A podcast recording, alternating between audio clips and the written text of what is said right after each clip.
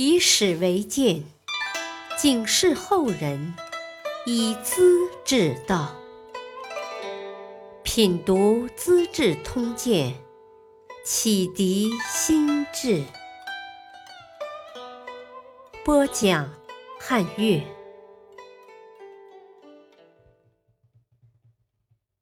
第三十八集：盖宽饶刚直受害，韩延寿千锦遭冤。汉宣帝当了十多年皇帝，渐渐的有了些不理智的行为。他向曾祖父汉武帝看齐，祭祀山川河岳，建教设斋，听方士们的空谈，热心公事车马，游乐享受。对臣子很苛刻，一点小错误，处罚往往过头。宣帝不太愿跟大臣们接近，常在宫廷里饮酒作乐，跟一帮太监混久了，听惯甜言蜜语和吹牛拍马，看多了诚惶诚恐和俯首帖耳，以为他们才是忠实可靠的人。他让太监当中书官。负责诏令和文件的收发传达工作，这帮人大字不识几个，有些是自己动过手术求名利挤进来的，有的是各地从小招进宫的，大多心胸狭隘，可脑子却机灵好使。皇帝一旦受到他们的包围，没有不出乱子的。私立校尉盖宽饶一向廉洁刚直。经常给宣帝提意见，受到指责，可他不屈不挠，看不惯的还要说。他给皇帝写了一封信，大意是说：现在把太监当成周公圣人，将刑法当六经来宣传，太反常了。从古到今，地位只传家人，官职要交给圣贤，这是两件大事。陛下呢？把官职也交给家里的奴婢，该从何谈起？宣帝看了大发脾气，说他心怀不满，诽谤朝廷，把书信交给大臣讨论。有些人顺着皇帝的杆子爬，说盖宽饶想篡夺帝位，大逆不道。谏议大夫郑昌认为。信里一片赤诚，只是有些话表达不清楚，容易引起误会，受那些爱抓小辫子的刀比利的诋毁，才惹出事来。他立刻提出不同的意见。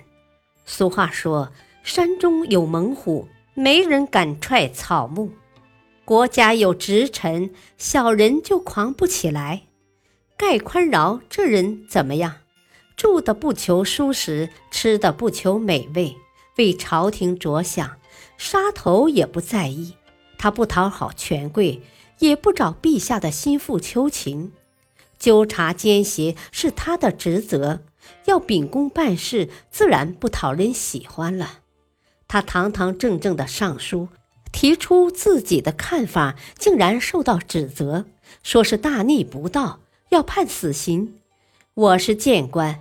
有话不能不说，不然正气都到何处去了呢？宣帝已经昏了头，对郑昌的意见不予理睬，硬把盖宽饶送上了法庭，判处死刑。盖宽饶是条硬汉，不讨扰，不辩解。他明白一个道理：昏君信服奸臣，说也是白搭。次日清晨。他穿着朝服走到皇宫北门，拔出佩刀，勇敢地捅进自己的心脏。一位正直敢言的高级官吏就这么冤死了。从此以后，宦官太监参与朝廷政治，后果非常严重。汉宣帝开了一个恶劣的先例。盖宽饶刚直不阿，遭冤害；另一位韩延寿。脾气柔和，严以律己，却也没得到好结果。说来令人深思。韩延寿在长安郊区的左冯邑当太守，属下有个高陵县，县里两兄弟为争夺田地打官司，县令准备认真审理，韩太守例行巡视，恰好来到这儿。他得知情况，心里十分难过。我受天子委托，主持此地的政务，应该做百姓的表率。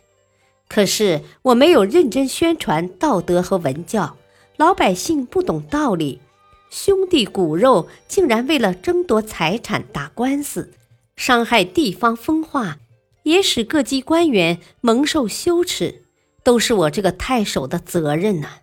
我应该反省。没资格做官。当天推说有病，回到住所，拒绝接见官吏，闭门思过。高陵县的市民百姓听说了，都惶惑不安，怎么办呢？经过商量，由县令带队，县城、色夫、三老和各级官员跟着，人人戴上手铐，跪在韩太守的住所门前。一传十，十传百，打官司的两兄弟听说了，他们的族人也晓得了。亲族长辈们主动找到两人，一起反省，责备自己太自私。两兄弟把头发绞掉，光着膀子，也跪在官员们的后面，向太守请罪，表示永远不为财产争吵。韩太守这才出来。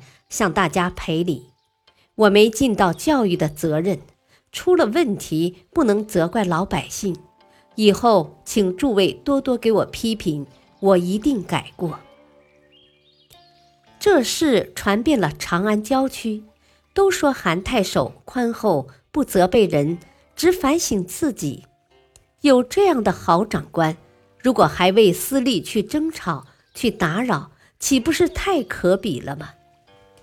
从此，韩太守的德行和教化遍及各县，再也没人随便告状了。不过，好心未必有好报，有功劳的未必受表彰，有时还恰恰相反呢。韩太守当初来左冯邑是取代萧望之的，由于名声极好，已经当上御史大夫的萧望之又妒又恨。担心自己的名望给比下来，想陷害韩太守，便捏造一个罪名，说他以前在东郡做官，有次比武考试，他当主考，车马服饰超过规定，大概想做皇帝吧。宣帝听到这种事就神经过敏，不问是非，竟判处韩太守狡猾不道，应予杀头。韩延寿被送去刑场，沿途站满官吏和百姓，人们攀住囚车，嚎啕大哭，争着进献酒菜。延寿不忍推辞，送到手边的，接过来就一饮而尽，大约喝了几百杯。他叮嘱部属们说：“请转告百姓，有了他们的真诚，我死也不会遗恨了。”韩太守死了，他的名声流传下来，令人可惜，使人感叹。感谢收听，下期播讲颍川城凤凰舞蹈，延延年滥杀兽猪。敬请收听，再会。